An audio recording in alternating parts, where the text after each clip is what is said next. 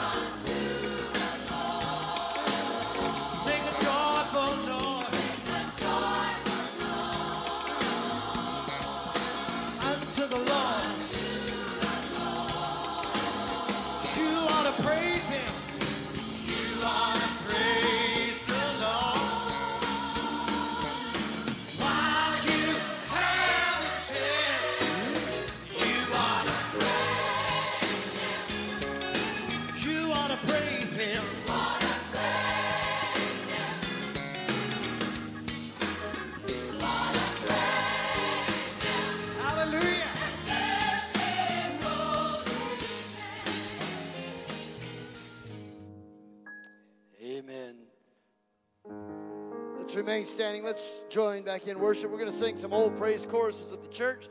Uh, this first one we're going to sing is I am covered, covered, covered by his blood. So let's worship together.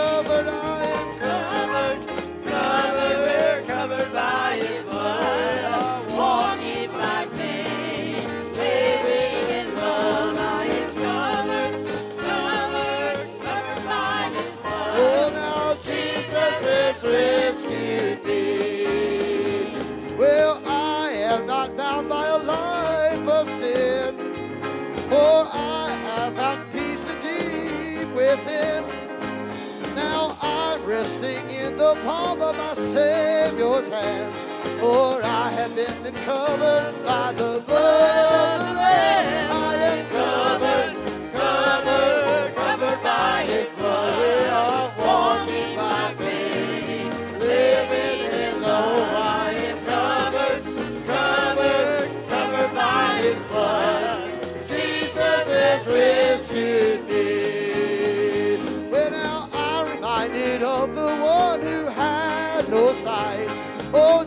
little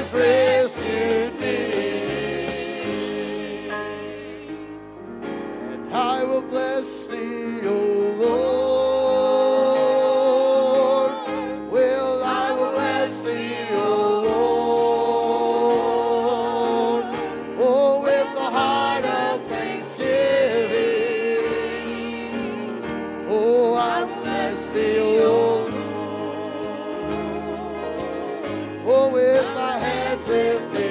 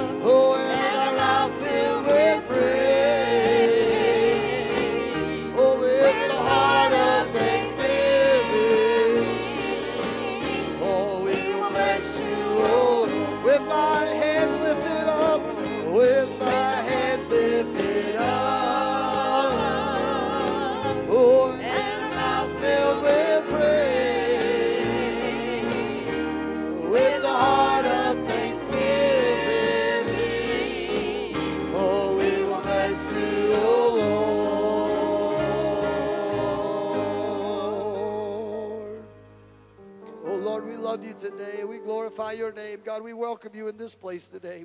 Father, I pray that you would speak to our hearts, Lord, in the service tonight. God, we know there is no name like Jesus. So, God, that is our heart's cry today that there is something about the name of Jesus. You are precious. You are a Savior. You are a Master. You are a Redeemer. That's the God that we serve today. So that's our cry.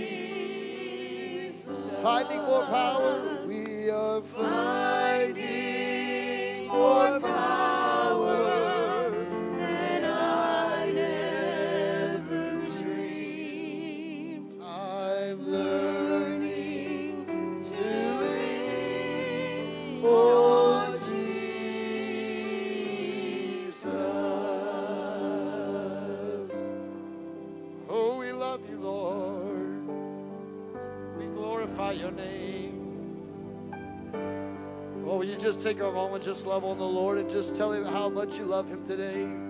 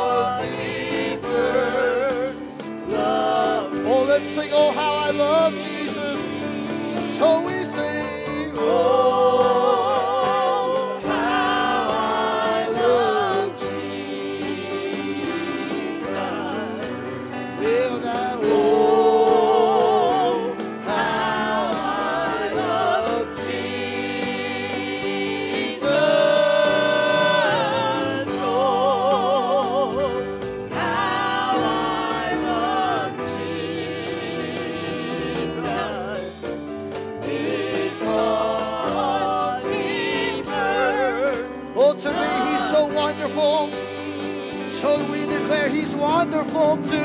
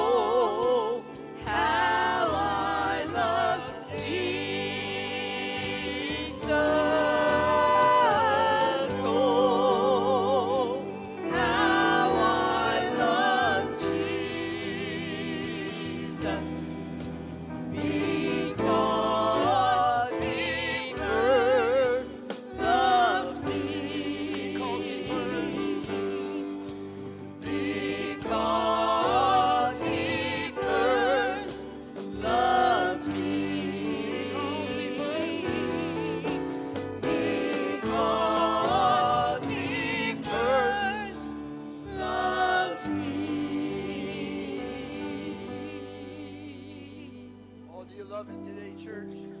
Oh, you just take just a moment and just tell the Lord how much you love Him today. Father, we just glorify you. We magnify the name of Jesus. God, we thank you for your presence we have felt in this house today. God, Lord, for the many lives that have been touched, transformed by the power of Jesus. Lord, we give you thanks and glory and honor for that. Lord, you didn't have to come by and visit, but you did. That we give you the praise and the glory and the honor. The body of Christ together said amen. Amen. Amen. You may be seated in the presence of the Lord if you can tonight. I'm going to ask you, if all possible, to turn in your Bibles to the book of Second Peter, chapter number 3, the book of Second Peter, chapter number 3. Let me say, as you're turning there, I want to make mention or let you know I appreciate the efforts of praise team and the worship team this morning of just kind of following along with the leading of the Spirit. I know many of them did not get to come off of the rostrum this morning. They had to sit in place and be on live stream and cameras, and some of them don't like the way they look on cameras, and they don't want to be seen on camera, and uh, they would have rather been on the front pew. And uh, but uh, I appreciate them just kind of hanging with with the way the service was going, hanging with the preacher, hanging with the service, and kind of keeping going with us as we tracked along this thing together. Boy, did we not have a good time in the Lord this morning. I do believe that the Lord uh, came, by, come by, He came by today very distinctly uh, to minister to some folks who really needed a touch from the Lord. Uh, I know many of us may not know the nature of why someone may be in the altar. Um, and really, in reality, it doesn't really matter uh, what their reasoning is why they're in the altar. Uh, all that matters is they get what they came looking for. And uh, there was quite a few in the service this morning I know that uh, had heavy hearts. Their, their hearts were, were, were weighed down. And, uh, but I do believe God gave them a little bit of encouragement today along the journey of faith. And I believe that some even may have left the service this morning afterwards that may have not come to the altar, but they left encouraged in the body today, in the body of Christ. And so um, I, I do want to always give credit unto the Lord. I do believe He deserves all the credit for everything that happens in a service. So we thank Him for that. And everybody that had a part, Sunday school teachers and media personnel that had to, you know, adjust on the fly today. Uh, we appreciate everybody's efforts. Those joining online, let me say I welcome you, or we welcome you to church tonight. Hope you're blessed uh, by the music as well as the preaching of the word today.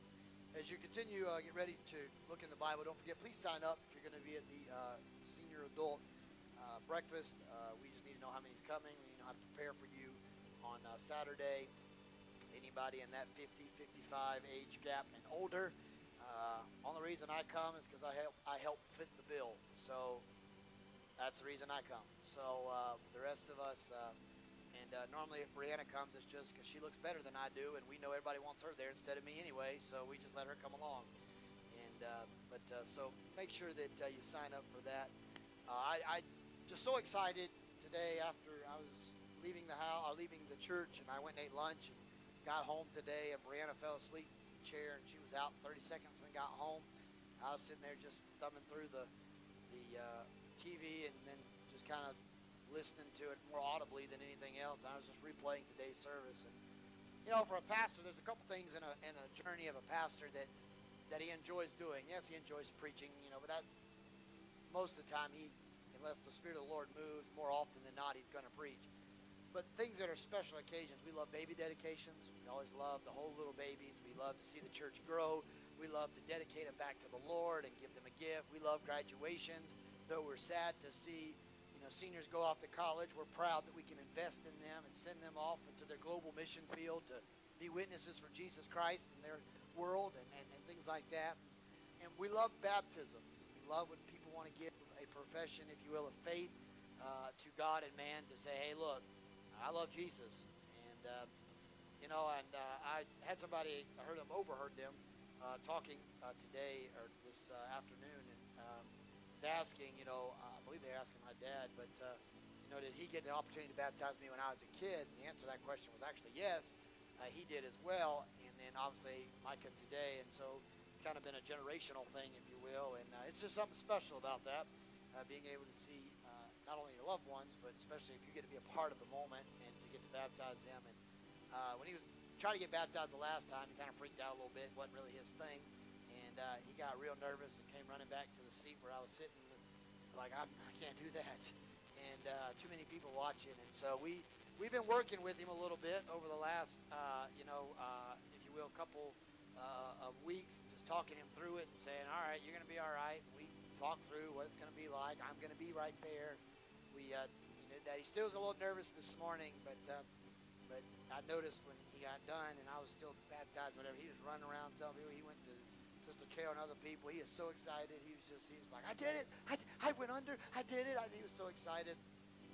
And uh, I thought, I wish that, you know, everybody had that level of excitement about Jesus. That when they did something great, when they had a milestone moment, that they couldn't wait to tell everybody who would listen about um, about what Jesus has done in their life. And so he got his little baptism shirt. I him tell his family when they were leaving. He was like, "Can I wear it to school tomorrow so that everybody at school knows I'm baptized?" I'm thinking that's a white shirt. Please don't. You'll get it dirty. uh, I've already, already got one white shirt down for the day. Mine. Let's don't wear on yours too. So, uh, but uh, he was so excited about that. But but it's just things like that. It just you know it just it sets the atmosphere of the day. It sets the atmosphere. If, if we'd have came back to church tonight nobody would have showed up, or if you did show up, half of you said, "Look, we're we're too tired. We can't come back. Let's go to Huddle House, Waffle House, whatever." And we disbanded and left. That'd been great because my soul, if you will, was satisfied just from the experiences this morning of the church, the services, and the Spirit of the Lord, and the baptism. Even if we didn't even have tonight, God was good to us today. He just was absolutely good to us. And um, to say it was an off week, you know, based on how paychecks typically fall, and you know, in church finances, you kind of can always tell when is the weeks people get paid and how it works. Still had a great day in offerings and giving unto the Lord. We had lots of people out. In fact, Sister uh, April Craven, her whole family is out. Baby, baby Hadley, uh, I did get a report. She has got um, a severe ear infection, and she's contracted pink eye at the same time. So she's really in a mess. And so they're all in a in a mess there. And and um, and Ashley and David are feeling better, doing better. But uh, Peyton, which is their little girl, um, uh, ended up had taking a bad fall uh, today, and they're not sure if she's broken something, and so they were at the ER uh, most of the afternoon, hoping that there's no broken bones and uh, and her her ankle and her leg, And so there's a lot of things. A lot of people were out today. Brother Marion had to work. Brother Corey had to work. Just various people had to work.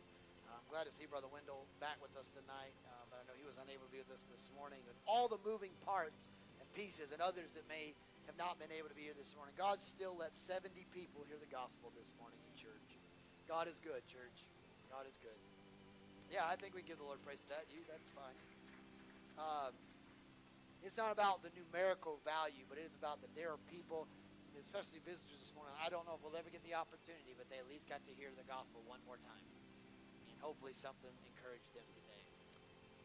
My assignment tonight is to give you something to encourage you for this week. I understand when we talk about Sunday night services, I'm not talking, most of the time, I'm not talking to a bunch of visitors. I'm not talking to probably a bunch of unsaved folks. Um, most of the time, on Sunday night, the old adage is you have the cream of the crop. You've got the people who love Jesus. They came back. They want to hear the word again. They they love Jesus with all their heart, so they come back again. So a lot of times Sunday night, it's kind of like you're thinking, okay, God, these people know as much as I do. So you know what, you know, this is not like I have a, a brand new audience every week and things like that. And um, I came across, uh, I was thinking about this today, and I had had this um, thought a while back. Came across uh, it, and I hope it encourages you uh, tonight. Um, and some of this you're going to know. I'm just going to set it up by saying some of this you'll already know. You're probably going to think, well, I preacher, I already know that. Well, good. That's great. Just you know, stay with me through the journey, and uh, and hopefully there'll be something that will encourage you. Second Peter, chapter three, starting in verse ten. If you can stand, I'm going to ask you to stand for the reading of God's word. If you're able, if not, we completely understand. If you have a Bible that gives like little headers, some of it will say new heaven and new earth. Some will say the day of the Lord as your header over the top of verse 10. It'll have some kind of what this paragraph may be about. When it's talking about the day of the Lord here, it is referring to when time is coming to an end and, you know, the new heaven, new earth, the transport, but the day of the Lord, the arrival. Look at what it says. When the time comes, the day of the Lord will come as a thief in the night, unannounced, unexpected, just a surprise, in which the heavens will pass away with a great noise, and the elements of this earth will melt with fervent heat. Both earth and the works of it will be burned up. The destruction of earth, what we know here today. Therefore, since all these things will be dissolved, since we know this is happening, watch the question. What manner of persons ought you to be in holy conduct, godliness, looking for and hastening the coming of the day of God, because of which the heavens will be dissolved, being with fire, and the elements will melt with. What he's saying is, since you know that there's coming a time that this is all going to pass away, heaven and earth will pass away, we're going to have a new heaven and new earth. Since you know that's going to happen, the question is, when you get past all of the King James and New King James English, what he's saying is, what are you going to do now? Now that you know of it, what kind of person, what are you, how are you going to live? What's your what's your plan to usher in the coming of the day of the Lord? Nevertheless, we, according to his promises, we look for the new heavens and the new earth in which righteousness dwells. So the question that I want to pose to you tonight for us to think about is the same question that was posed by second and by Peter in Second Peter in verse uh, 11. He says, "What manner of persons ought you be in conduct and godliness?" So my question is, how shall we live? How do we live from right now till he comes back? What should our life look like from right now till Gabriel's concerto when he blows that trumpet and we all transition out of here? What do we do from April the, uh, the 16th all the way now until whatever time it is when Gabriel blows the trumpet? What do we do now? Because I will tell you before we pray and we're seated in the house of the Lord, we cannot go back and fix April 15th. And we can't go back to April 14th. In fact, we can't go back five years and fix things. But everything we do from now forward can have a direct implication on how that we usher in the coming of the day of the Lord. Let's pray. Heavenly Father, best of my ability, help me to preach your word today to your people. God, help me to hide behind the cross so that you are high and lifted up because that's when you draw men unto yourself. Take a coal from the altar of heaven and anoint these lips of clay and allow me to preach your word to the people of God. Father, I pray that God, every song that has been sung and every message that has been preached today, every scripture that has been read in the hearing of this body, something of value and golden nuggets of truth would make heartfelt residency. God, we would not just be hearers of this word, but doers thereof likewise, and leave this place truly being able to say, It was good to be in your presence. For that, we give you all praise and glory and honor. Together, the people of God declare, Amen. You may be seated if you can in the presence of the Lord. Notice what Peter asked, 2 Peter chapter 3. What manner of persons ought you be in holy conduct or godliness? As you see the coming of the Lord approaching, how do you plan on living? I began to think about that statement. As you see the day of the Lord coming approaching, how do you live? Well, unless you've absolutely been living under a complete and total rock for the last, oh, I don't know, a little while, if you haven't lived under there, you know that the coming of the Lord is getting more imminent every day as the clock ticks by. In reality, we always have heard preachers preach and say, we're closer now than he's ever been before. He, Jesus is coming, is more nigh now, it's closer now than it's ever been. And in reality, that's true because that's one step closer to the final day of his coming. But I think it would scare people to know really how quickly we may be to his actual visible return. It may not be another 30 years, church. It may not even be another 10 years. In fact, based on biblical prophecies and preaching, in fact, just about everything that's needed to happen wars and rumors of wars and earthquakes and famines and pestilence and global pandemics all of the things Jesus described in Matthew as the coming, the signs of the coming of the times, uh, has all happened. He could come back right now and still fulfill prophecy. Right now. Before this message is concluded, he could take us out of here right now and still be within order. I have had conversations over the last couple days and have listened you don't think this thing's wrapping up, there's a lot of things you don't understand. And some people, they don't get into the CNN, Fox News, and all these things. And, and you know, I know it gets discouraging. There is a open forum, if you will, or an open exchange right now that is sweeping the market called the Bitcoin. Bitcoin is not owned by a financial institution. It is not owned by a government entity. It's an open share exchange. In order to purchase a Bitcoin, you have to take your money, you have to go to an exchange that works with Bitcoin, and you have to exchange your money for a Bitcoin. One coin, now you can buy it in sections, a piece of a Bitcoin or parts of a Bitcoin. It's digital currency. One, as of yesterday, one Bitcoin would cost you over $30,000 to just own one of them. In fact, just a couple weeks ago, it was around uh, 24,000, around 20,000. And in fact, about two and a half months ago or three months ago, it was at 16,000. That's how much it is advanced in a short amount of time.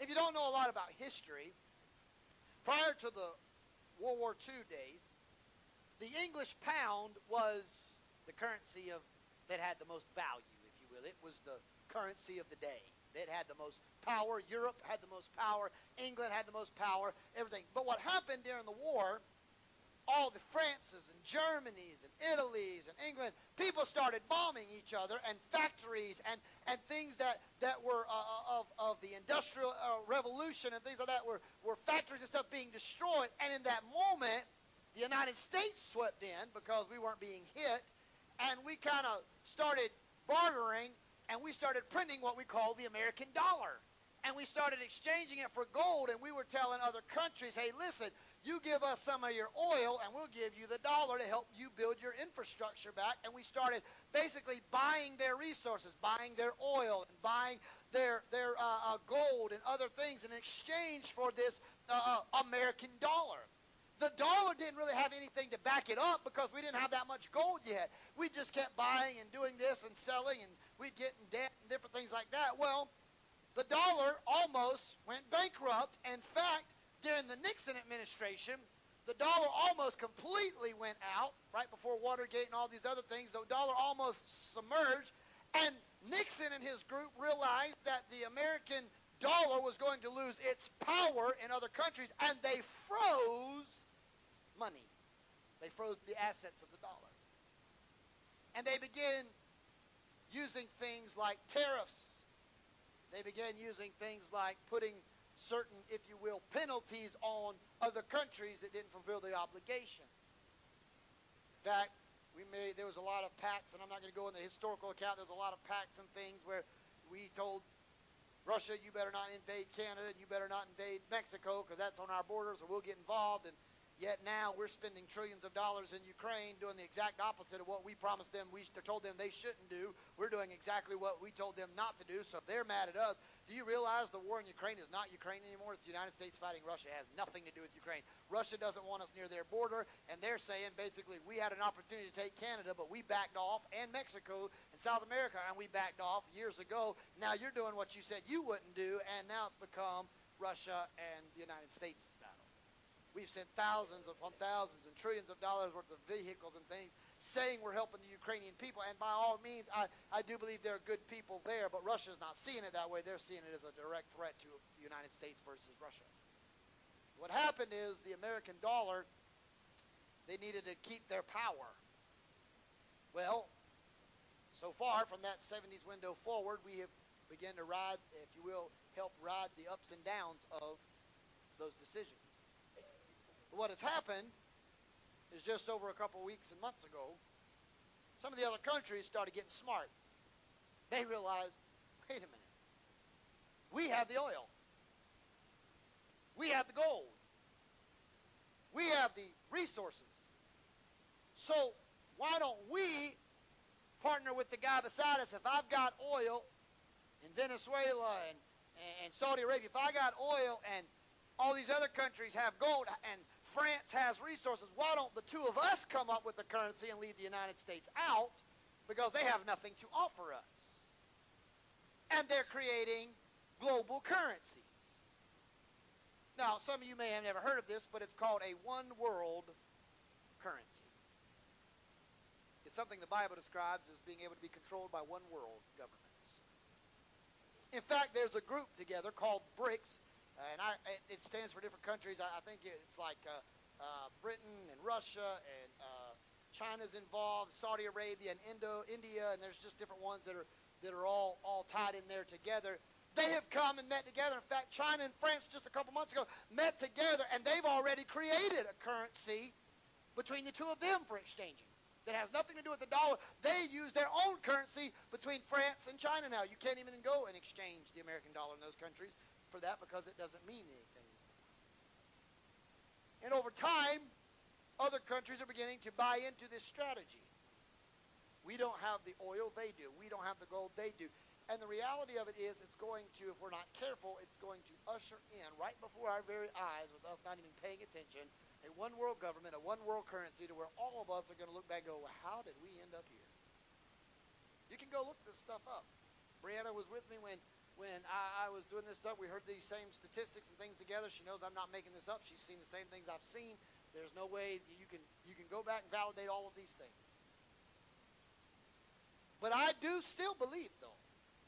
I was having a conversation with that, a person that we were talking about that stuff, and we were just talking about, you know, yes, it is wise and prudent to be prepared. You know, the ant prepares, and he's not a sluggard. He prepares for the winter, and I get all that. And by all means, please don't misunderstand what I'm about to say. Yes, you should prepare. Yes, you should keep your eyes peeled. Yes, you should store up for a rainy day. Our, our Miranda was saying after we had read that, she said, "What am I supposed to do? I've got I've got things, investments and stuff, and stocks and stuff like that. Should I get rid of it since the dollar's on anything? And should I buy this and and that and the other?" And she was talking. We were talking to somebody else who's a financial uh, uh, person. They said, "I don't know what to tell you either. We none really know. It's just all up in the air, and we just don't know what to say." And they kind of looked at me and. And I said, Yes, I hear we need to be prudent. We need to do this and we need to do that. I said, But I trust God. And at the end of the day, I am in no way, shape, or form saying to you, you shouldn't do your homework, you shouldn't do due diligence, and you shouldn't uh, do things that, you know, are preparing for the rainy day. But I'm telling you, you can prepare all you want to. You can build barns, you can build bigger barns. You can have vats, you can have bigger vats. You can plant seed and plant more seed. But if you don't put God in the center of it, it'll all wash away, and you'll die with all of it not going with you. Now, I'm not saying don't be prepared. Don't leave here and say, well, Pastor said I don't have to be prepared. I can just trust God. No, I'm telling you, there's a there's a line between you have to be prepared, you have to be diligent. God said for us to be prudent and wise, but there comes a point we have to trust God because I don't plan on staying here as long as they say we have to stay here for this mess. I believe, Church of God, we'll learn this in a couple weeks. For those of you that are on our Wednesday night study with us, we are premillennial and pre-tribulational church. What does that mean? That means before it goes to hell in a handbasket, I won't be here. You figure it out, honey. I won't be here. If you want to come to church that Sunday, that's fine. The microphone will be here. My Bible will be here because I'm going home with Jesus in a twinkling of an eye. I've made my reservation for a mansion in the sky. You can preach all you want to. You can use all the media you want to. You can invite all the people you want to. But before hell shows up, before the devil takes over, before the Antichrist and before the mark of the beast and all this stuff, I don't plan on having to try to decide whether to take the mark of the beast because I plan on being gone before it comes here. You say, well, Pastor, I thought there were some that get saved during the Antichrist reign that didn't take the mark. That's right. But it's going to be a whole lot harder to say no then than it is to say yes to Jesus now because it will affect your money. It will affect your income. It will affect your ability to buy groceries. It will affect your health. I'm telling you, I don't want to be put in that predicament. The, the, if Jesus says I can go sooner, as soon as he says I can go, I'm going when he says I can go. I'm out of here. So how do we live? How do we live with all of this chaos, Pastor, with all this stuff? How do we get from there to the coming of the day? Well, I want to tell you before I un- unpack all of this, the coming of the Lord is approaching a whole lot sooner than you think. It's here. It's here. If these one world governments and these countries start making their own currency like they are doing and these treaties make it eventually we are going to be dependent even more than we are today on them than them dependent on us. And I do believe with all my heart what the prophet, well, what the king, but prophetically prayed, Second Chronicles, when he prayed unto the Lord, he said, God, I want you to let the glory of this house be greater than that of the former house. I want the latter house. I want your glory to fall. And, and I still believe for the United States, but more importantly for the church of the living God. God said he's always going to have a remnant. The Bible says in 2 Chronicles 7 and 14, he said, But if my people will come together, pray, seek my face, and turn from their wicked ways, then will I hear from heaven. I'll forgive their sins, but I'll heal their land. If you go back and look up the word land, it's talking about the nation. That's what the land was designed. That was what the, the word they were using. So what he's saying is, if my people will come together and turn to me, I'll fix the rest of it. I'll take care of it. I'll handle it. The hope of the church. So the question is, how shall we live until he comes? Well, the first thing is I think you have to have a life of prayer. If you can't pray, you're going to be in trouble. Now, if you're a baby Christian, and all you can say, all you can say is, you know, now I lay me down to sleep, I pray the Lord those kinds of prayers. Then God, to God be the glory. You're making an effort. Good. You've been saved for 30 years and you still can't get past the now I lay me down to sleep type prayers. There's a problem. There's a problem. In fact, the Apostle Paul goes on a on a, uh, if you will, a little bit of a spiritual rant in one of his letters, and he said some people has been stuck on the milk far too long. It's time for them to get off the bottle and start eating the meat of the word. They're, they've been they've been bottle fed way longer than they needed to be. What he's really saying is some people get to a point they'll just get complacent when God needs you to go deeper. He needs you to go further. He needs you to get involved even more than you already are. You realize that prayer is the most talked about experience of the Christian faith, but is often the most, if you will, the least used practice of the Christian faith. According to statistics, there are more sermons that are preached on prayer. Prayer is the most talked about experience of the Christian journey. But based on statistics, sadly, it is often the least practice of the spiritual disciplines. We preach about it all the time, but when they do these statistics and ask these pointed questions, they come to find out that while they people have heard hundreds of messages about it, they just don't do what they've heard. They don't do it. You know, sadly, many people miss their blessings that could be theirs all because of a lack of not being able to commune with God, have communication with God. In fact, the book of James, we just came out of that biblical book study not too long ago. James 4 and 2 says, You lust, but you do not have. You murder and covet, but still can't obtain it. You fight and rage war over it, yet you still don't have it because you ask. What he's saying is, you're, you're trying to go about it the wrong way. You have not because you have if you just talk to the Lord, some of the other things could take care of itself if we just brought it to God many blessings that are given to people are often given when to God are given when they call on to God in prayer. Meaning, there's a lot of times in our lives when we go to God in prayer, we receive benefits and blessings from that moment we spent with Him in prayer. Jesus said, "Therefore I say to you, whatever things you ask in prayer, believe that you can receive them and you will have them." That's Mark 11:24. That's what Jesus said. When you pray, believe in what you asked for. Believe it. You know, the Bible teaches us God expects us to pray. 1 Timothy 2 and 8, I desire therefore that men pray everywhere, lifting up holy hands without wrath and doubting. God wants us to be in constant prayer. Now, I say, well, Pastor, I have to work a job. And I have kids to watch. And I have family obligations. Not everybody said that you had to just go lock yourself in a closet all day long, never come out all day long, and stay there for the rest of your life. That's not what we mean when we say pray without ceasing. You can pray when you're driving in a car. You can pray internally in your mind, if you will, in your head. You know, there's been many times I, I've been driving in a car, and there may be other people in the car, and they're having a conversation, and I just basically tuned them out.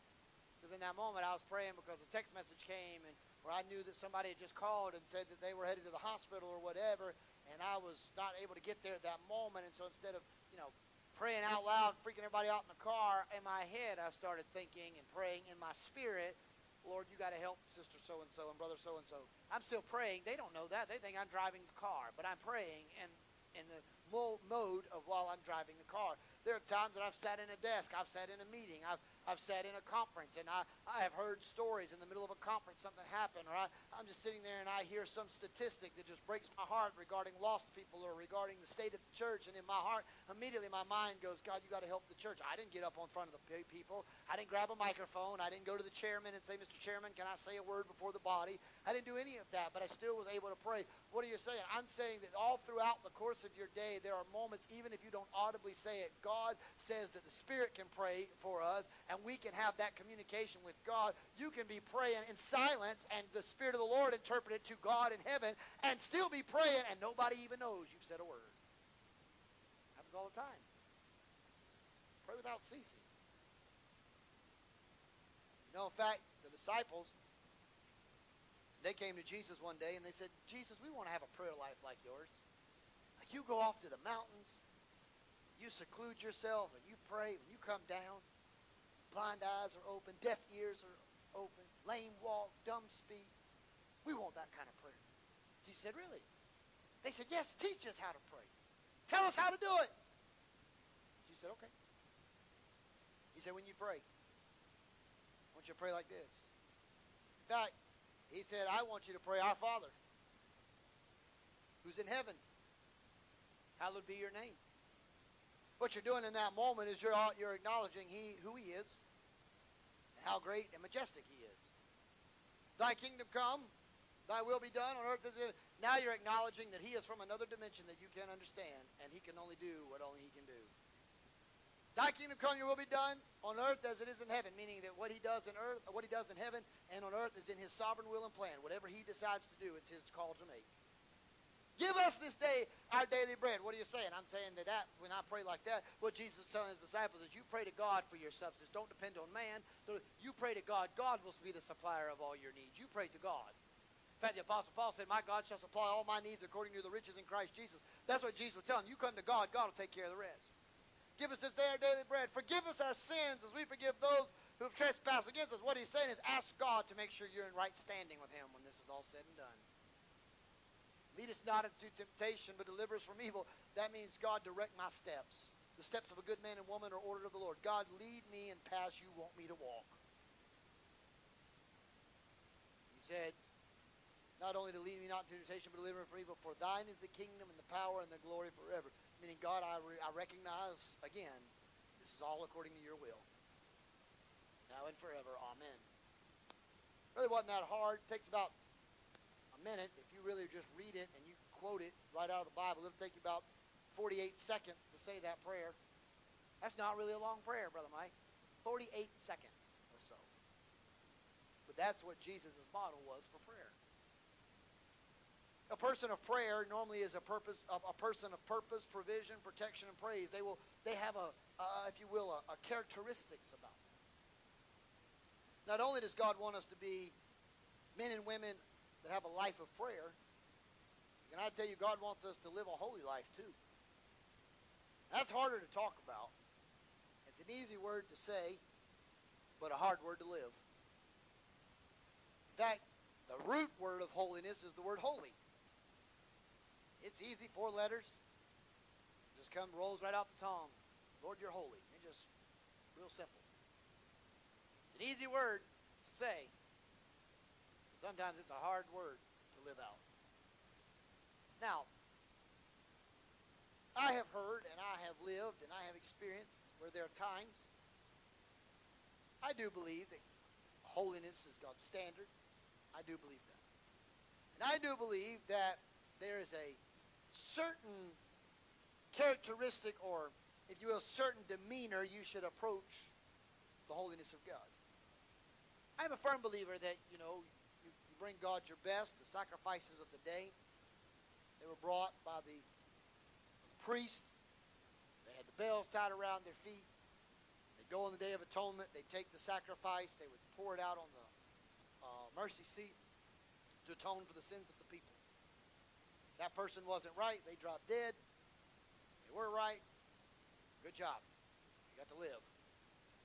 The reality of it is, it was a it was a very not only ceremonial experience, but it was a very sovereign and reverent and a respectful situation.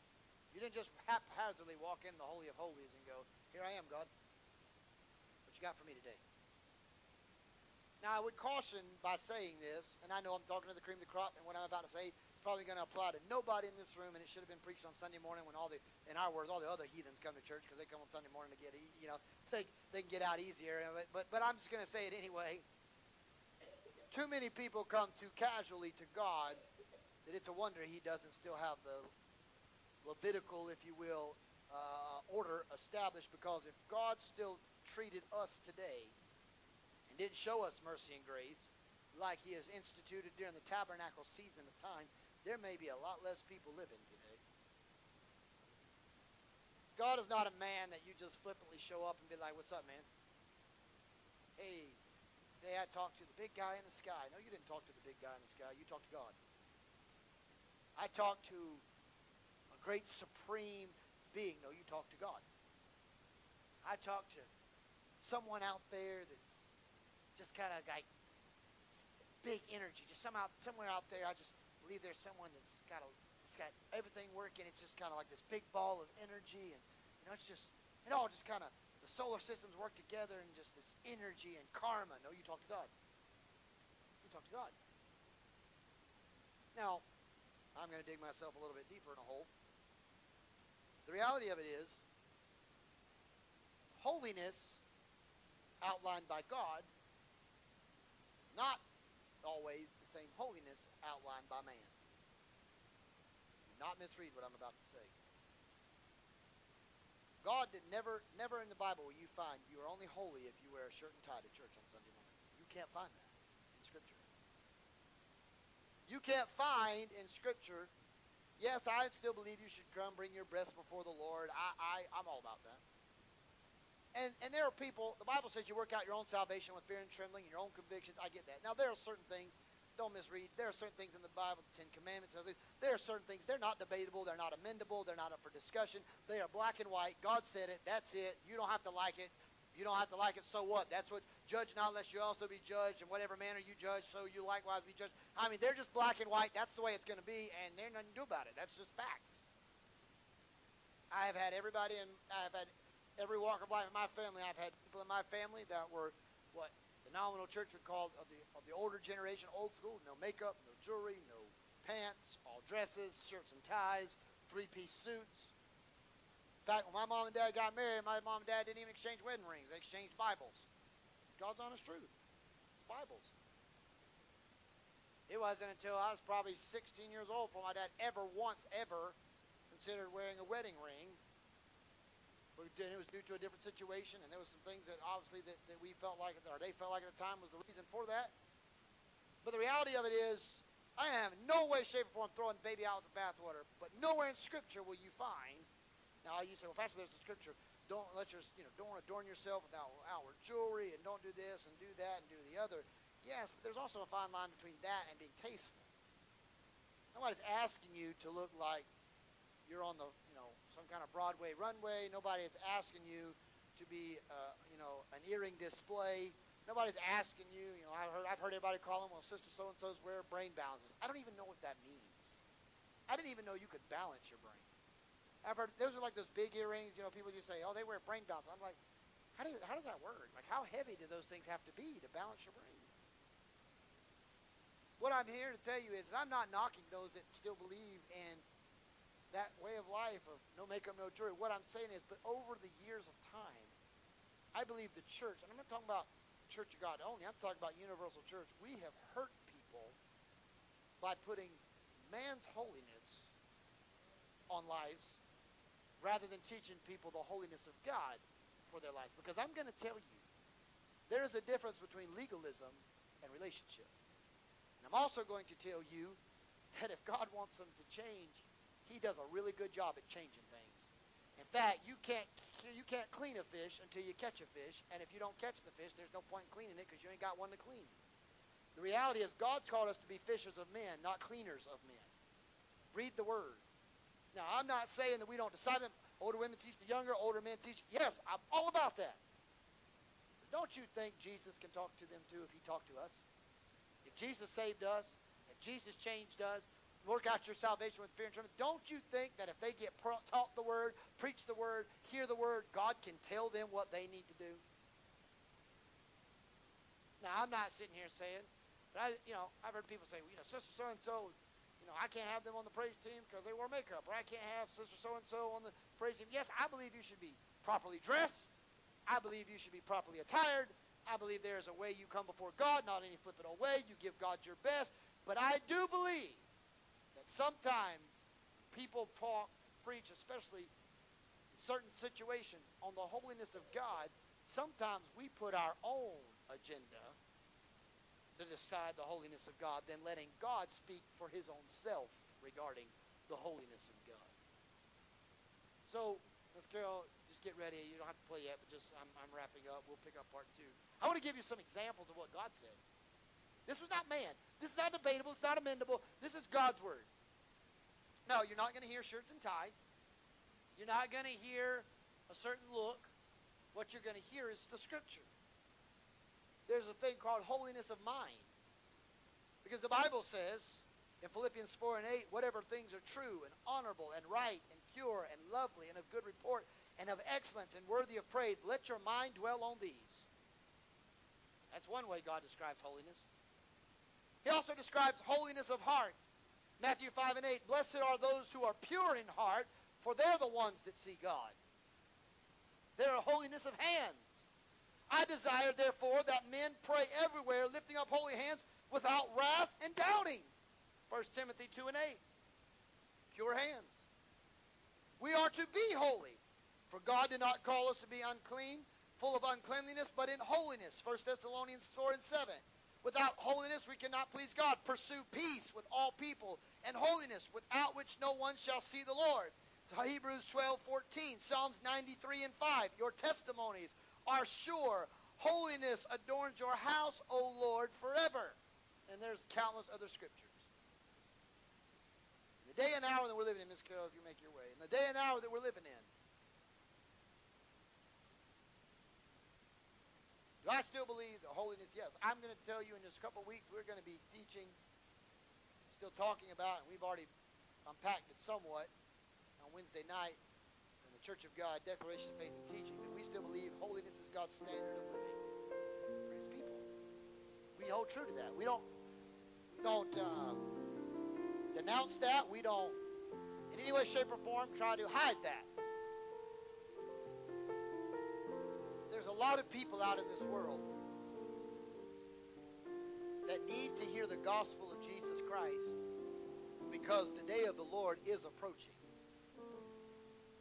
But you can't wait. We can't wait. Others can't wait until they already are cleaned up to welcome them into the family. Sometimes you got to bring them in so that God can clean them up. I love when people talk about going fishing. When they pull the fish out of the water, I have never seen any fisher lady. I have never seen anybody go throw their line out in the water, start reeling it in, and when they reel it in, it's already pre-battered and cooked. It still stinks. It's still slimy. It's still flapping around because it doesn't like that something is infer- in, in, in interfering with its way of life. That fish is just going crazy on the line because it's not happy that it's got a hook in its mouth and it's being disfurnished. It's not really happy to jump in your boat. It's still slimy and gr- grimy and, and, and, and, stinks. Brother Mike, when you take it home, you get all the you do all the dirty work.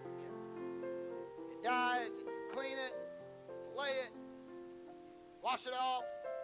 Whether you freeze it or whether you get the flour out right then and you batter it, you drop it in that hot oil, invite all your friends over, and everybody comes over and they say, "Man, that is some good fish."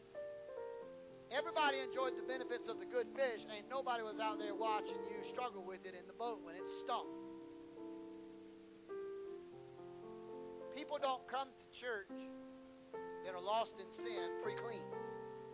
They come because they're sinners. The reality of it is when they come in sin, sometimes they're not going to always know what to do. The first Sunday they come to church, they may dress differently than us. They may look differently than us. They don't know any different. They're being disfurnished in their way of life. They're not comfortable in that moment. But something hooked them. Something made them turn in the parking lot. Something made them walk to an altar.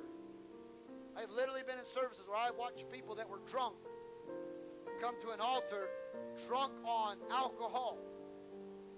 By the time the people of God got done praying with them, they still smelled like alcohol, but they were sobered up because the Holy Spirit got them drunk in new wine of the Holy Spirit. Their clothes still stunk, but they were a new man when they got up. Reality of it is, what if when the person would have walked in that service, if somebody said, "Yeah, but you see, they're, you know, you kind of smell, you don't look like us. We sit on the back row. You know, pastor can talk to you after service if you need. What, what if we kind of pushed them aside in that moment? What would have happened to their life? The Reality of it is, we talk about a life of prayer and a life of holiness. There are things in our lives. Yes, the day of the Lord is approaching. We must be careful that as we live our lives, and we'll pick up part two next week and talk about some other things. As we live our lives as the day of the Lord approaches, we must be careful not to project our own agendas, our own ideologies, our own beliefs to a certain degree on people because they need to hear what God has for their life. Not everybody will look the part, dress the part, sing the part, play the part. We're all different. Even in all of our musicians and singers that are up here, every one of them are a little bit different. Are they gifted? Sure. Brother Mike's phenomenal playing the trumpet. Outside of Sister Jennifer, probably, who could probably play it the right way because she plays a brass instrument. But outside of the two of them, any of us try to go up there and play it, it is not going to sound pretty when we blow through the tube. It's going to squeal. It's going to hurt your ears, and you're going to go, oh my gosh, what have they done? Sister Carol plays so beautifully on the organ and the piano. I send Brother Larry over there to play the piano next Sunday morning, send Sister Carol to the drums. You're going to think, what in the world did the preacher do today? Because Sister Carol ain't going to play the drums, and Brother Larry is going to be playing chopsticks and Mary Had a Little Lamb for every worship song. Because we're all different. God can clean people better than I can clean people. God can fix people better than I can fix people. My job's not to fix them. My job's to introduce them. My job's not, it might be to train them, it might be to help them grow in their faith, but I can't train them until, Brother Mike, I introduce them to a man that changed my life. I think, brother, and I'm going to pray, but I think of people like Brother Wendell, who I love as part of our church. Every time I think of these sermons and I begin to preach about things like this and God changing lives and things like that, I always think of CLM, and I think back in that February we held the first time we ever held a graduation here, and it was a young lady uh, that was having hers. I think Daphne was her name. She was having hers. Brother Wendell was the other one. He was the male version of the CLM graduating that night. This place was packed. Pastor Tommy, Pastor Mickey, all these guys were. I it was packed. We had standing room only. Brother Wendell got up here. He was talking about his life in North Carolina. He shared his his heart. He was telling his story about how he went through the program and how God changed his life and all these different things. And of course, we all were excited about it. And then a couple weeks later, he and Miss Mary showed up at the church, and been with us, and we've been walking this journey with them. And she's been battling cancer. And, and, and I always think about. If if somebody would walk in the church next Sunday and never met Wendell Weaver a day in their life, they may not know he's got probably one of the best testimonies in the room. They may not know he's a jack of all trades. He's done car repairs. He's had his own business. He's smart. May not know that every time we've had a church work day, Brother Wendell's been out here working like a dog with the rest of us. They may not know. Because they might just see Brother Wendell who's at church. He's got a nice shirt on. He's worshiping with us. They may not know how far God's brought him from to get him to that pew that Sunday. What if next Sunday morning somebody walks in? They may not look the part. What if they're the next Wendell Weaver? They're here today, but oh, what they'll look like in a few months or a few years down the road. What will they look like when God's finished with them? What will the final product look like? So I'll pose this question as we pray. How are you and I going to live until the day of the Lord approaches? For me, we'll continue this next week. For me, my new lease on life, if you will, you know, 2023 and 2024, I cast, or 2022 and 2023 church year, I've cast the idea of I want to reach one person, one family, and one community at a time for Jesus Christ. I want to reach them. Reach, disciple, pray. I want to reach them. But I can't reach them unless I go find them. For me, as much as I want to train people, disciple people, and them join the body of Christ and join in and all the different ministries of the church, the more I watch this world shape up right now, my primary focus is make sure I encounter somebody, every time I encounter somebody, I want to make sure they know Jesus Christ. They may never show up to our church a day in their life. They might be at Walmart and they might just be standing there talking to the checkout line and just telling me, just chit chat about, man, there ain't nobody here checking out. Man, what good is it to have people employees? There ain't nobody out here. And I go, yeah, I understand. Like, man, it's been a rough, rough week. You know, maybe they had a bad week. And that person said, yeah, but you know, I'm tell you what, my week's been bad too. And they share it. When they get done, I want God to be able to talk to my spirit and say, now pray for them. I can turn around and say, hey, I don't know how bad your week is, but I know somebody can make it better. I don't want anybody to die and not know who Jesus Christ is. I'm not worried. Please don't misread what I'm about to say. I'm not worried if this church gets packed with people anymore. Not that that was my focal point, but yes, I, we build a church. That's great. I'd love to. If God sends us hundreds of people, that'd be great. But if we never build a building up front, hundreds of people as a revolving door walk through this church and give their heart to Jesus Christ, and they may give it to Jesus and go to another church across town. But if they let us be a part of the journey of leading them to Jesus Christ, it means a whole lot more to me than the edifice on the front property up front. I just want to know people know Jesus. That's how I plan on living till the day of the Lord approaches. Only you can decide how will you live until the day of the Lord approaches. Let's pray. Father, thank you for presence of God we have felt in this place today.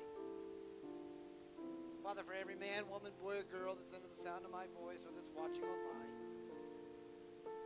Father, I pray that the Spirit of the Lord would just speak to them today. Let them know that we have been with you. We have been in the presence of the Lord. Father, I'm asking today that the question that rings out, how then shall we live? The question should be, Lord, are we're going to live a life, do everything we can to reach people for Jesus Christ. Father, as we get ready to leave this place, go to and fro to our destinations and homes and places of abode, may you lead, guide, and protect us. May you go with us. May you bless us, keep us, make your face shine upon us, be gracious to us, lift up your countenance towards us. Give us the peace of God that surpasses all human understanding. Guard our hearts until you come again. Father, let the words of our mouths and meditation of our hearts be acceptable and pleasing in your sight. O Lord, our strength and redeemer, until we can convene again, let us live in the fullness the joy of the Lord. Because the joy of the Lord is our strength. For that, Lord, we commit all of this in the loving arms of Christ Jesus, our Lord and Savior. Together, the God said, Amen. And before Brother Randy closes us in prayer, don't forget Wednesday night, Bible study at 7 p.m. We will be continuing our series on uh, declaration of faith. Uh, I do, I believe, I'm not mistaken, we're on water baptism this week. We're going to talk about what the symbolism of, the importance of it, why people do it, and the reason we still believe in it by immersion. We'll talk about that on Wednesday night. Don't forget, if you have not already signed up, please sign up for breakfast if you're coming for our senior meeting on Saturday here at the church uh, so we can prepare accordingly. Brother Randy, I'm going to ask you to stand and close out in prayer immediately following that. Feel free to be dismissed.